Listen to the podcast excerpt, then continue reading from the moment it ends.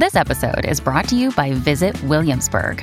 In Williamsburg, Virginia, there's never too much of a good thing. Whether you're a foodie, a golfer, a history buff, a shopaholic, an outdoor enthusiast, or a thrill seeker, you'll find what you came for here and more. So ask yourself, what is it you want? Discover Williamsburg and plan your trip at visitwilliamsburg.com. When you need mealtime inspiration, it's worth shopping Kroger, where you'll find over 30,000 mouthwatering choices that excite your inner foodie. And no matter what tasty choice you make, you'll enjoy our everyday low prices, plus extra ways to save, like digital coupons worth over $600 each week. You can also save up to $1 off per gallon at the pump with fuel points. More savings and more inspiring flavors make shopping Kroger worth it every time. Kroger, fresh for everyone. Fuel restrictions apply. Hello, everybody. This is Marshall Poe. I'm the editor of the New Books Network. NBN listeners like to read books and buy them. So we thought we'd tell you that right now, our friends at Princeton University Press are having a remarkable site wide sale. You can get 50% off books, including ebooks and audiobooks, with the code 50, F I F T Y, at checkout until May 31. You can save some real money on Princeton University Press books. I encourage you to go there and check it out.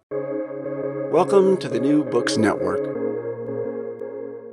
Hello, everybody. This is Gargi uh, from the New Books Network, and I have today with me Dr. Leila uh, Neti. Uh, she is a professor at Occidental College, uh, Los Angeles, and she is with me here today to talk about her new book, Colonial Law and in India and the Victorian Imagination. Welcome, Dr. Neti. Thank you so much, Gargi. It's my pleasure to be with you today. Um, like always, uh, my first question is about the genesis of this book. Uh, can you tell me what inspired you to write this book? So, I've always been interested in the law. Uh, when I was an undergrad, I was headed towards law school and I thought it would be a practicing attorney as a career. Uh, but I became much more interested in literature along the way and decided instead to pursue a graduate de- degree in English. Uh, but I never lost that interest in the law. And in particular, I was always fascinated by the ways in which um, law and literature seem to enable one another and often work in tandem with one another. And um, during the the graduate school years, I was um, interested in questions of um, the South Asian diaspora in particular, and for example, I was interested in how indentureship contracts were um, sort of, you know, narratively constructed, or how um, the narrative of the contract itself was a, a, kind of both legal and literary um, production or invention, right? Um, and how, um, in a lot of ways, the law was always a kind of act of imagination and how um, conversely literary texts often carried with them a kind of um, impetus towards creating norms or um, casting normative uh, narratives. And so that intersection between sort of rules and and literary uh, production has always been sort of at the back of my mind. Um, incidentally my my grandfather was actually a lawyer in colonial india and uh, he had a collection of uh, moore's indian appeals and that was my first introduction to to that uh, you know those volumes. And I, I, would you know spend summers reading through some of those cases and and always found them so fascinating because they really resonated with so many of our contemporary concerns as well. And, and this is something that i try to to work out um, in in the book as well you know the ways in which they're sort of um, these legal histories and, and legacies continue to haunt the narratives we cast in the present as well. Again, both literary and and legal. So. Yes, uh, and this leads to uh, the really the title of the book because in one part is colonial law in India and the other is Victorian imagination, and you talk about uh, in I mean uh, diverse ways in which we could put these planes together can you can you talk about uh, a little um, what what are the major ways in which we can compare these two fields? So um, yeah, I mean, as the title suggests, the the idea is to, um, and and this is kind of a framework that I employ throughout the book, uh, to read the law and literature uh, alongside one another, and really to think about both the law and literature again as acts of imagination, right? The ways in which um, narrative interpretation, um, you know, questions of of character and voice, and and you know.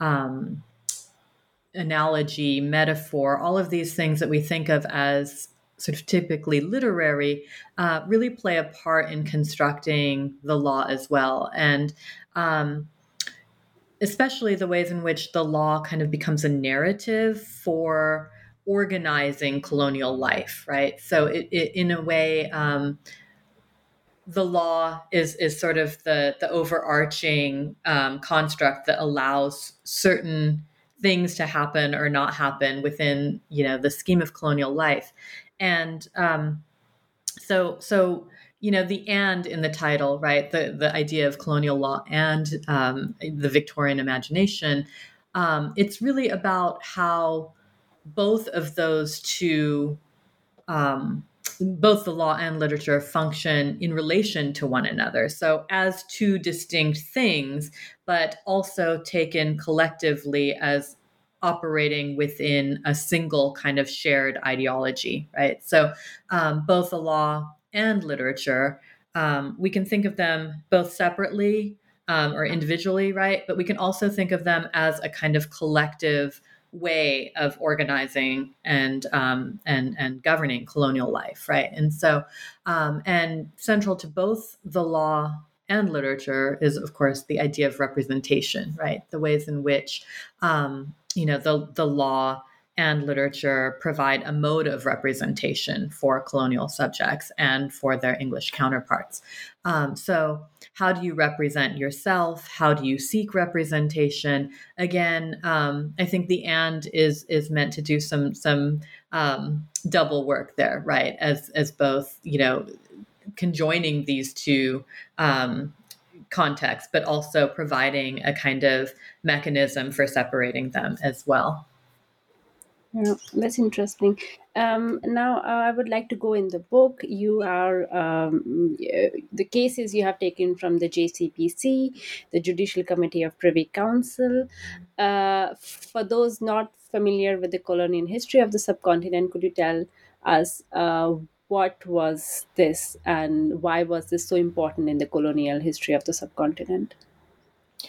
So, the Judicial Committee of the Privy Council was um, created during the colonial era as the final court of appeals for colonial cases. And this was, of course, not just the subcontinent, but throughout the colonial, the British colonial world. Um, and in fact, the colonial um, cases, or sorry, the JCPC continues to hear cases um, from from the Caribbean, even uh, you know up until the present moment, and from certain jurisdictions within um, the UK as well. So, um, in particular, right now, they're they're sort of most relevant in terms of deciding some of the um, capital punishment cases arising from the Caribbean. Um, and it's, of course, a, a, kind of ironic legacy of colonial rule that. Uh, capital punishment has been outlawed within the UK, but continues to exist um, in in the Caribbean. And so um, the the Judicial Committee of the Privy Council is still in kind of this this odd position of.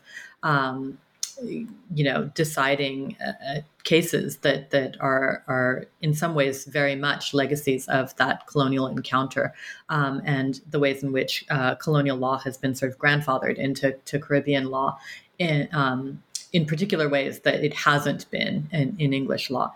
Um, so the the Judicial Committee of the Privy Council actually was originally a, a kind of medieval institution, a, a, group of advisors to the sovereign, and um, that emphasis on monarchical rule and you know uh, forms of absolute sovereign sovereignty uh, really kind of began to wane in Britain. Um, at roughly the same time um, as colonization uh, gained ground, right? So, um, what we see is that institutions like the JCPC found kind of a new life in the colonial environment um, where. Um, you know, there was this sort of uh, emphasis on a kind of absolute sovereignty where um, cases would be heard by a, a, body within the, the colonial metropole in London, right?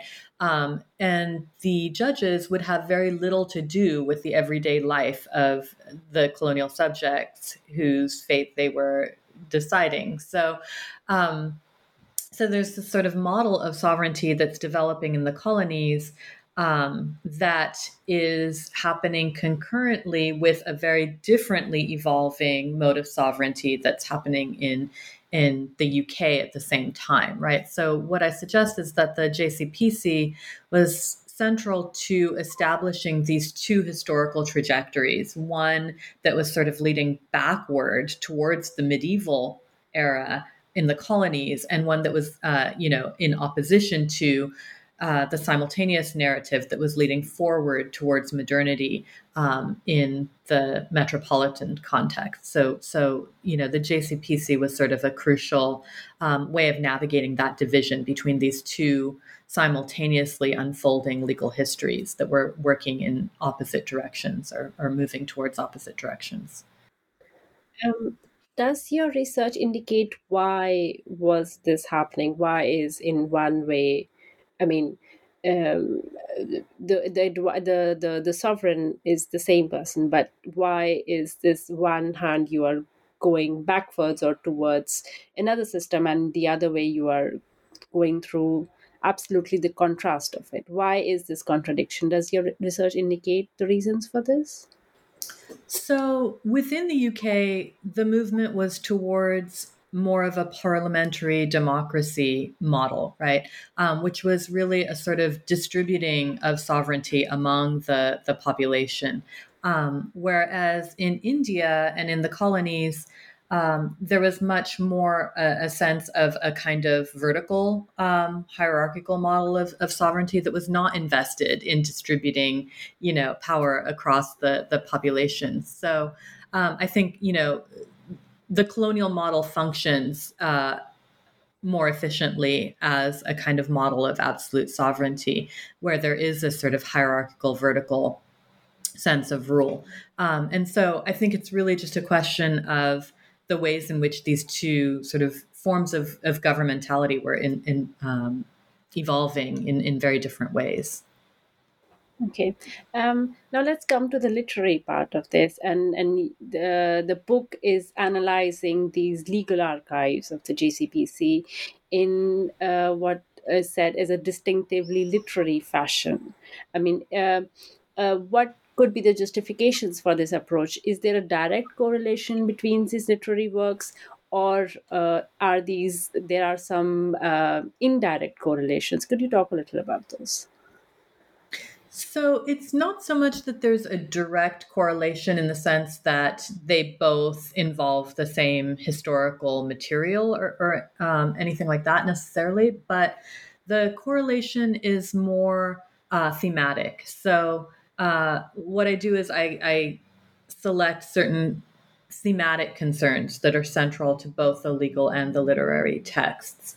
And um, I read both archives in terms of, of you know the ways in which they approach those particular themes. So, for example, um, in the case of um, something like Great Expectations and um, the legal case um, of Adelji Bairamji, um, the the question of criminality is central to both of those two instances. And um, again, in terms of you know how I read these, I, I tend to read um, around that central issue of criminality. How did these two texts demonstrate a, again a kind of divergent pathway, right? So um, within the English novel, what we see happening is uh, a notion of criminality that really revolves around um, a kind of individual guilt, right? The the figure of Magwitch, who is, you know, the sort of unmistakably individual um, and and quite, you know, characterful um, criminal. Versus in Adelji, we have this sort of sense of collective criminality, right? And when we see that carrying over again in the representation of criminality in Confessions of a Thug, for example, by uh, Philip Meadows Taylor as well. So how does the the sort of theme of criminality get represented in both of these two contexts? Um, again, you know, how does um, the Indian context take that idea of criminality and, and make it collective, right? So that we see uh, Indian society as a whole uh, being um, invoked as criminal, right? Um, in the case of Adalji, we see um, Adalji along with 18 other criminal defendants being prosecuted for a single murder, right? So there's a sense of, you know, the crime not being the act of an individual agent, but rather a kind of collective, um, you know, um, scene. We also see the punishment, right, um, um, unfolding as you know a, a, spectacle of terror rather than as a, a kind of um, model of rehabilitation. So, um, so I, I think the central concern was always how does this theme play out differently in these two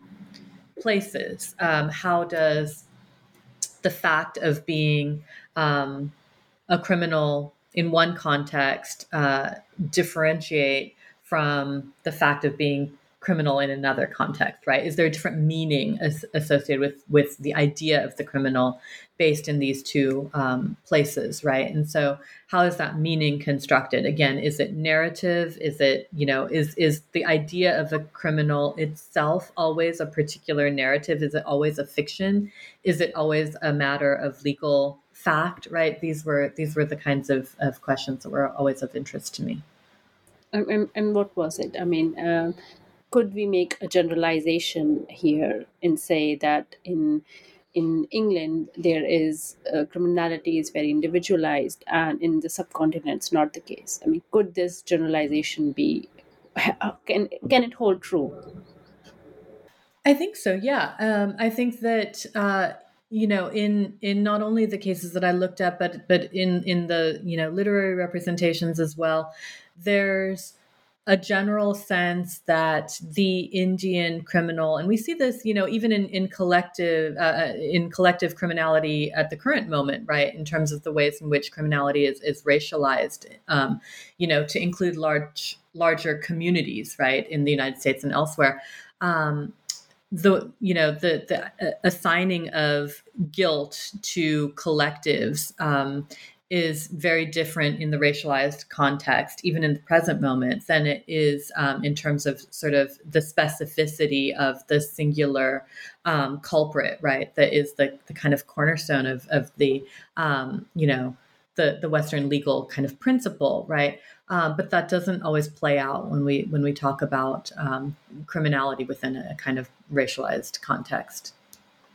Yes, um, and um, uh, you. Uh, there are two novels where the great, uh, great expectations, and then there's a novel of uh, Philip uh, Meadows Taylor. Uh, and I imagine uh, this book was also written for the English audience. It, it's written in English. Do, you think uh, this uh, was maybe a sociological project of of preparing the colonizers for for the kind of violences that would actually happen?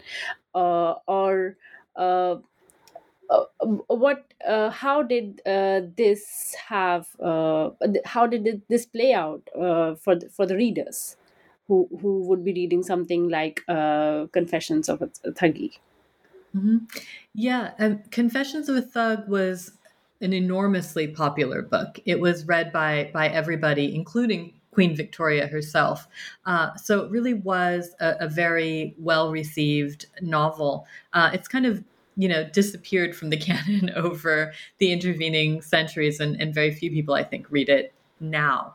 But uh, you know, this is an example of exactly what I was talking about a moment ago in terms of the very word "thug," right? Uh, the the way in which it has a kind of um, association with racialized criminality even now. Um, it originates from the Indian context, um, you know, the, the idea of, of the thug who practiced, um, you know, a form of hereditary criminality that was discovered by, uh, you know, a colonial administrator, W.H. Sleeman, um, and assigned to a group of, uh, you know, hereditary, uh, uh you know, what he called thugs, right? The, the, the hereditary criminal. And uh, in the book, Meadows Taylor describes sort of armies numbering in the thousands of these these thugs. Um, and of course, you know, Radhika Singha has, for example, done done a great deal of research on the history of Thuggee and the sort of problematic um, conclusions that Sleeman reached. But um, in in Confessions of a Thug, um, there's very much a sense of the ever present threat of Indian criminality. And on the one hand, that was localized uh, in India uh, for the British reading public. But on the other hand, by virtue of the novel, it became a very intimate fear for uh, the British readers themselves as well, right? So um, the idea that uh, you know the Indian criminal was everywhere within the intimate spaces of their own imaginations, right?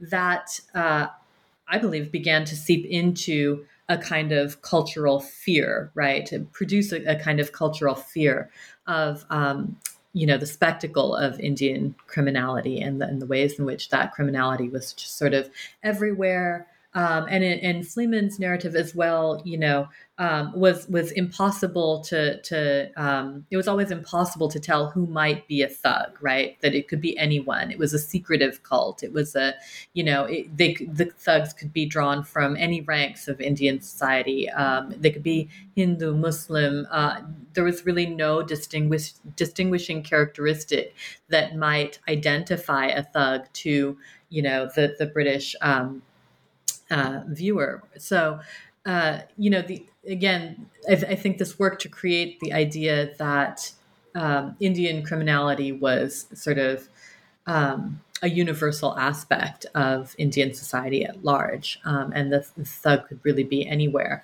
um, and it could be anywhere, uh, anyone at any time. So, I think that that general sort of sense of fear became a defining characteristic of uh, you know uh, interaction between the, the British reading public and and the idea of the Indian as such. Um, um, uh, if we move on to the second case, which is an 1863 case, um, you have uh, mentioned uh, an interesting quotation by uh, John Stuart Mill, um, who is an English philosopher and a member of the British Parliament, um, and his views on Hinduism. Um, um, I, am interested to know why was he interested at all in in in in, in uh, religion of the subcontinent. So I think that was actually James Mill, um, but it was uh, James Mill's uh, History of British India, and I think that's the the one that you're referring to, but I'm not I'm not positive um, on that. Um, but let, let's go on and I'll, I'll check back on this and let you know. No problem. But but yeah, I mean, um, James Mill wrote the history of British India um, as a kind of justification for British rule, uh, British colonization in India, uh, and you know one of the sort of main premises of the history which on the one hand was intended to be expository right to to reveal something and and and to you know tell a series of facts um, a, you know a history in that in that concept of it. Um, but at the same time very much produced a narrative right was always a fiction in and of itself. Um, and so the history of, of british india uh, represented indian society as sort of invariably um, incapable of producing a viable modernity, right? So, um, again, going back to this idea of the two divergent notions of history, um, within Mill's representation, Indian history was always um, sort of tainted at the outset so that it could never move forward. It would always inevitably move backward, right? Um, so there was a sort of backward leaning trajectory mapped out um, for Indian history by Mill and, and by other sort of Orientalist um, historians, right, that would represent the subcontinent to itself, right? So, um, so for many Indians also reading uh, Mill's history, right, there was a sense of of the the kind of facticity of the history, which obviously has been contested over the years, but um, for the British reading public, again, produced a kind of reality, right? And um, that reality was very much a, a kind of um, a representation that lent itself to being intervened in. So the the sort of inevitable um, deterioration of Indian society necessitated colonialism as a kind of intervention to, you know, reroute Indian history into modernity. Um, as, a kind of charitable kind of intervention, right? Um, so again, it, it became a kind of justification for, for why colonialism was necessary and the ways in which it was um, able to, um, you know, reroute history into modernity when otherwise it was headed directly backward. Uh, yeah, you're right. Um, I, I, this is my mistake. I, I confused the two. This is about James Mill. Um, uh, but James Mill book is is different. Uh, how do, do you think it was being read uh, generally uh, as compared to a novel within the British public at that time, or do you think this was more of a specialized literature which is now relevant for post-colonial uh, societies but wasn't at the time? I think it was uh, popularly read um, and and served uh, a, a, really sort of um, foundational uh, role in in representing India to uh, British readers. Uh, so I think that uh, you know it wasn't a world in which they could obviously turn on the news and and and you know and access a, a kind of twenty four hour um, coverage. So they depended much more on on books to um, to gain a, a, kind of familiarity with with a place, right? And so um, I think that Mill's text was instrumental in creating certain ideas about India that were then filtered into the various narratives that um, that represented India. So whether those were legal or literary narratives, they um, you know again kind of arose from a same shared kind of ideology about India. Um, and Mill's text was one of one of the the kind of fundamental um, foundational texts that that made that vision possible. Um, I would like like to now come back to the case, uh, which is Ramaswamy Iyer versus uh, Venkat, Venkata, Venkatesh Achari, um, where um, uh, the book claims that it reshaped Indian temporality and history. Uh, can you tell us what you mean by reshaping uh, Indian temporality and history? So, in that case, uh, it was a long, a, a sort of centuries long dispute between uh, various uh, competing sects of, of uh, temple priests and uh, you know their rights to perform certain religious services at, at the temple. And uh, one of the the kind of hallmarks of this the way in which the this case evolved over its years of litigation is that um, the various courts considered different historical evidence um, in each iteration, right? So that in one iteration, um, the court was willing to consider sort of, you know, a long kind of almost folkloric or, or mythological um, rendition of events. Um, in another iteration, the court, and, and this is sort of the, the iteration that I focus on, the court um, set a historical date and said we will only consider um, you know the narrative beyond this particular historical date. Um, and so in setting a particular historical date and considering the narrative from that date forward that had the effect of normativizing a particular notion of time and its relationship to narrative that made possible only a, a particular conclusion. So, um, so the way in which the narrative was situated temporally and the kinds of evidence that were allowed into the narrative based on a particular understanding of history work to shape the outcome of um, the opinion, right, of, of the decision. So, how we view history in some sense determines the kinds of narrative conclusions that we can reach. Um, and that was kind of the point that I was making in that particular instance. And and why were they so divided? Uh, if the conclusions of the court case was linked to the temporality, the the the uh, the timeline, so as to say, why were they constantly divided over this line? So, so this particular case was was a little bit complicated in the sense that it had gone back and forth many times. Um, so there were um, a, a, series of appeals, and um, you know the outcomes were were not consistent between them. So, uh, depending on which outcome you started with, um, you would have a, a, you know a different sort of narrative. The um, you know the the sort of crucial um, part about this particular case was that. Um,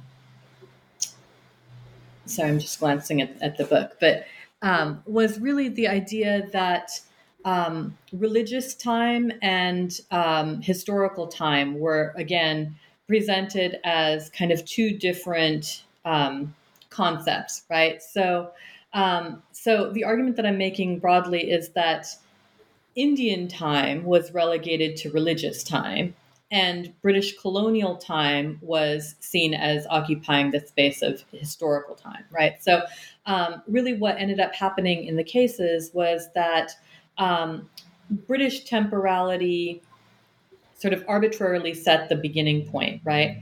And what ended up happening was that um, there was a kind of neutrality assigned to the historical conceptions of the judges, right? So that um, colonial law was put in a position to solve the problem of Indian historical time, right? Um, and to solve the problems that arose out of the muddled nature of religious time. Um, and so the muddled nature of religious time, again, sort of along the same lines as Mill's argument, could only result in a kind of um, um, you know, a backward looking sort of a religious temporality, right? Whereas legal historical time could extricate the solution out of that muddled religious time and reorient it towards a, a more sort of modern, um, real or fact based notion of time, right? So it's not so much that the two narratives um, it, it, it's not so much that the Indian narrative and the English narrative were always at odds with one another. It's just a question of how the judges sort of represented their own interventions as creating English time as the time of m- modern legal solutions and Indian time as the time of,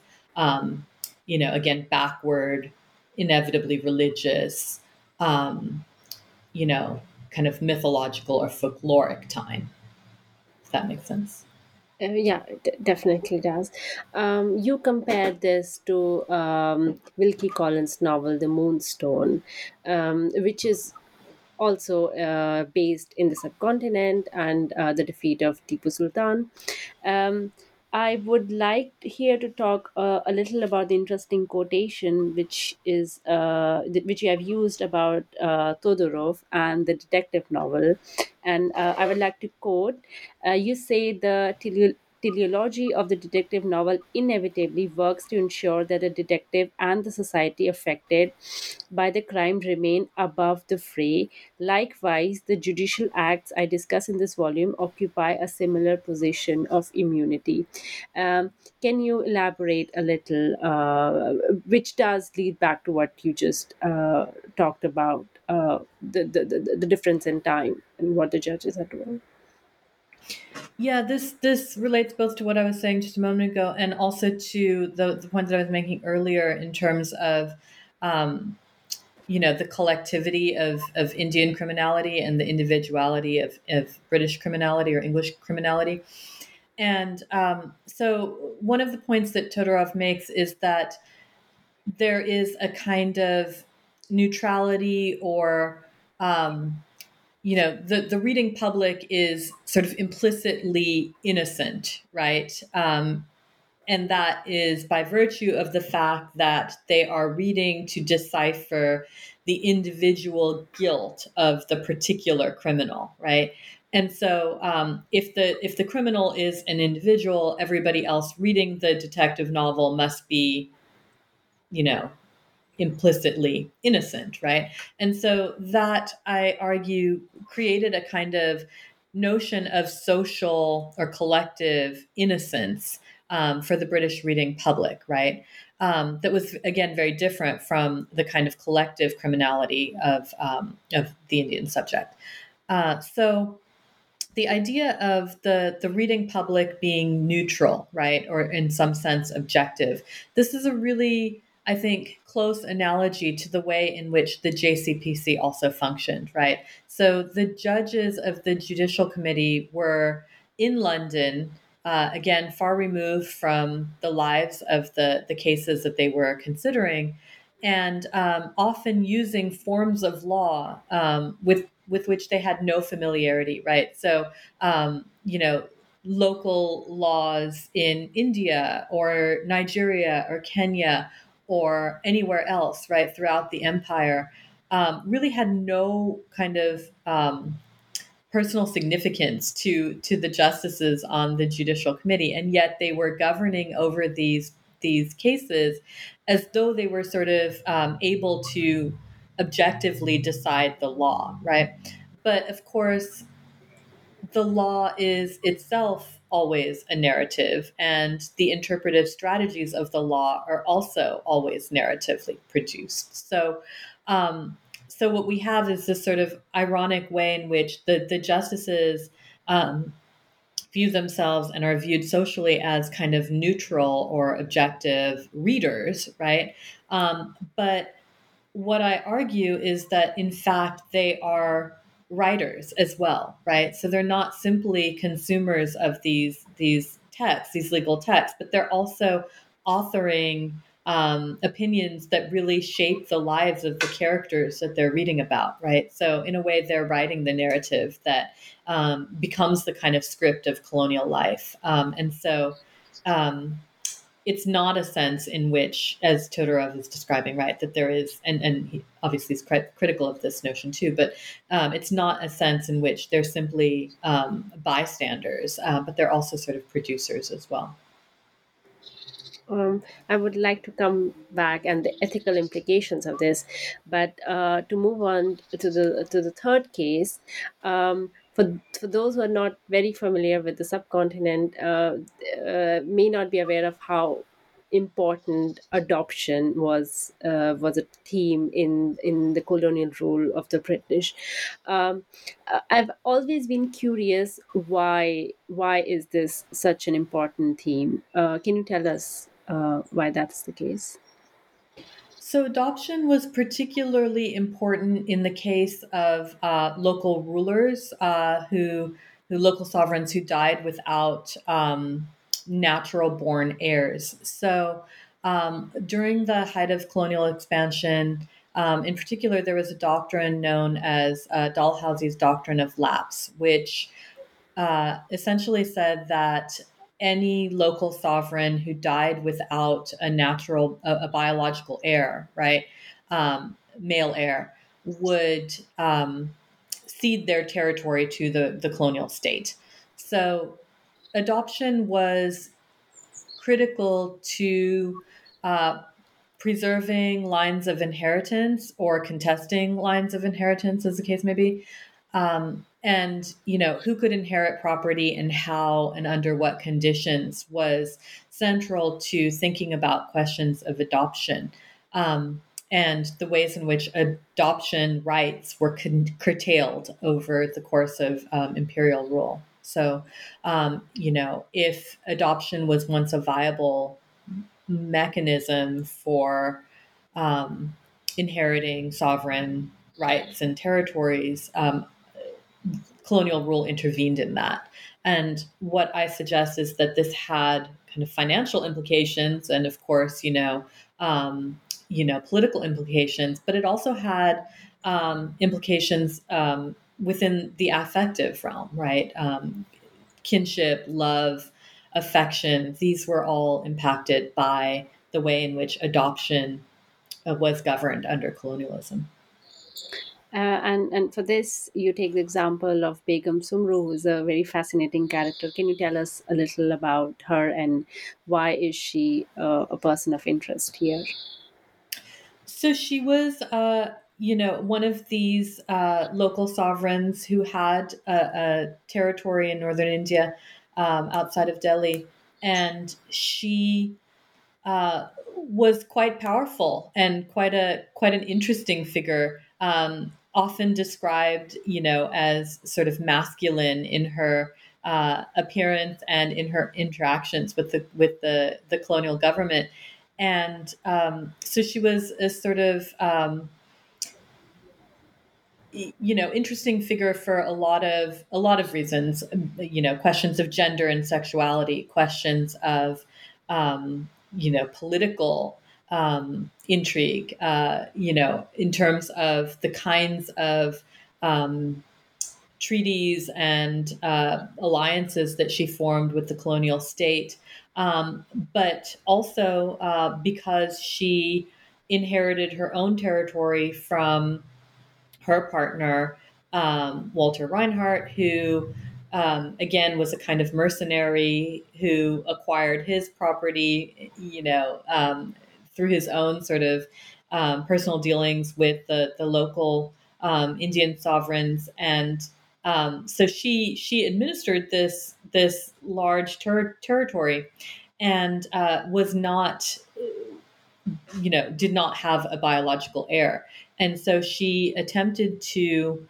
Um, will her property to her adopted son, who is actually, you know, a, a, a descendant of Walter Reinhardt biologically, um, but was but was within her own lifetime sort of important to her as a kind of adopted son.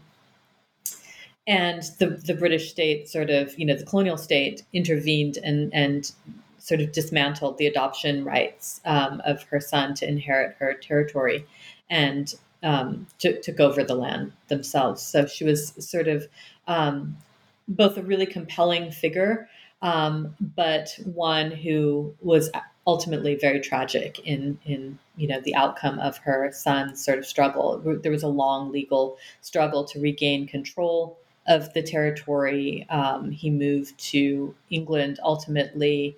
Um, w- was married into to British high society, and you know shortly thereafter diagnosed as mad, um, and he died a very very sad life um, in the end. So so she was you know ultimately quite a tragic figure. Um, and you compare uh, this case with Eliot's Silas Marner. Can you tell tell us a little on why did you choose this novel to compare with Begum Sumru? So what I wanted to show was a sense um, of how Eliot's novels, many of which feature kind of adoption as a central theme, the ways in which adoption is represented in um, almost purely affective terms within the, the space of the British novel, right? So, uh, much more sympathetically and um, as serving sort of um, the goals of kinship and affection rather than sort of financial or political aims, as was always sort of the implicit um, narrative within the Indian legal um, cases, right? So, you know, um, Sumru's affection for her child was never really, um, you know, at the forefront of these British legal cases, right? It was much more about sort of, um, you know, the the the political aims and gains, right? Um, whereas for the British reading public, there was much more of an emphasis on adoption as a kind of um, sign of affection.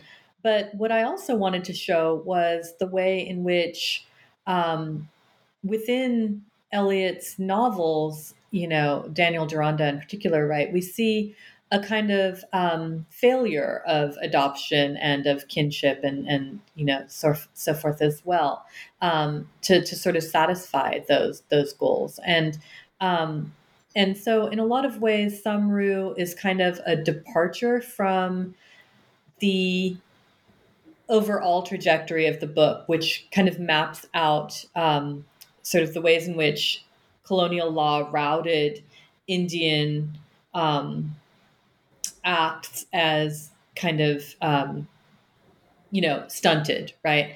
And in this instance, Sumru provides a kind of alternative to even somebody like Orwell's, I mean, sorry, uh, Eliot's um, characters in, in her capacity to sort of envision adoption along different lines or more progressive lines than some of some of Eliot's characters are ultimately able to do. So I wanted to present kind of a a sense of um, complexity, right? That it wasn't always that um, the the British novel sort of provided an escape route for you know for for its own British characters, while um, the the colonial law sort of rendered um, the Indian subject somehow voiceless, right? Um, and so I wanted to to sort of um, complicate that that narrative as well. Um, and uh, this comparison uh, between uh, the literature and the, practice of justice um, is is for me inherently very critical of the justice that is being practiced. Because because it seems as if that the JCPC is is creating narratives, is creating norms that uh, do not correspond to the realities, and is, is is really about things that do not uh, have um, any source in the society that it is being practiced. Is is this interpretation correct, or am am I far away from what you were trying to say? Yeah, no, I think that's correct. I mean, this goes back to the idea that the JCPC was really, you know, sort of deciding cases that really had no no um, kind of real life bearing on their own worlds, right? So um, there was a kind of you know sense of being removed from from the action which you know was was interpreted as a kind of you know as lending a, a kind of authenticity or objectivity to to the rulings but um, i think you know the other kind of important point to consider is that what we take to be fact is already a process of interpretation, right? So, um, you know, the kind of facts of, of a case, um, and this is kind of the point I was trying to make earlier too about where you start the historical narrative, right? The facts are already produced contextually. Um, there's not really, I think, a sense of a fact that can be extricated from a narrative, right? Um, so, the facts themselves emerge out of a complex network of narratives, which include things like, you know, Mill's History of British India, right?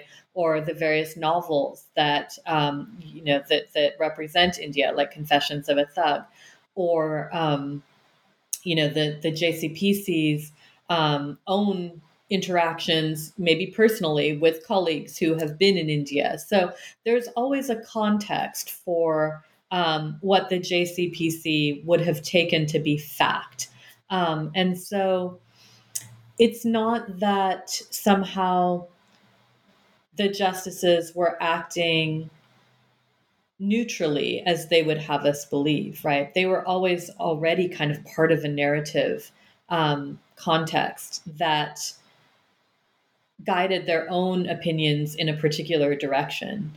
Um, and so to the extent that their own opinions emerged out of this narrative context, what I would call a literary context, um, they were always sort of um, they were as guided by the the narrative presuppositions of their own ideological formation um, as they assigned, in some sense, to the Indian cases they were deciding, right? So um, their own kind of ideological subtext always guided the opinions that they were ultimately able to generate.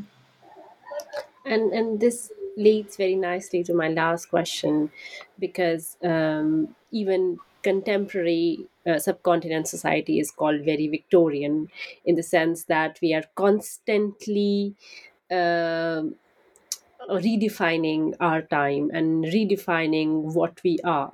Um, uh, and this we see in, in several countries of the subcontinent and not just India. And um, and it does lead to um, this ethical considera- uh, considerations of, for example, uh, in India, uh, if, if not to mention the most controversial, I mean, roads and, and cities are constantly being renamed because of, uh, of a history that is prior, which is true history, but which is and uh, which undoes in some way the, the aggressions of a particular community of a particular religion. And uh, is is this also related to to the colonial um, um, as if as if the, the, when the british left they they, they inherently made us uh, adopt some of the practices of the colonial rule is is this linked or do you think this um, this may also have other uh, reasons for for for being there? Yeah, I mean, I think history is always a kind of layering of narratives on top of one another, and it becomes really difficult to, to distinguish at a certain point, you know, the origins of a particular um, fact factor of history, right, or product of history. So, is um, you know, is the the current um, you know government in India a product of colonial rule or of of you know a resurgence of Hindu nationalism. It's you know all of those things are I think intertwined um, in in particular ways, right? Um, and it's it's very difficult to to sort of I think parse out which aspects of contemporary society are products of uh, colonialism and which are parts of you know other elements. To what extent are they always you know interwoven with one another from the outset. Um, I'm not sure if that's answering your question, but I think yeah. that. No, no, it, it does because uh, many historians, when uh, when they counter Hindu nationalism, um, they would go back and say, well, well, you took this from a colonial discourse. Like, for example, a British person says it, and that's why you're claiming that this is a, um, this belongs to a particular community and not the other. So, for example, you wouldn't find in, in texts which are not in English, which are uh, written in different languages. And uh, I, I, I'm imagining that this is also our inheritance of the, the Victorian time that uh, in some ways still lives on in the subcontinent. Or would you say that's not the case?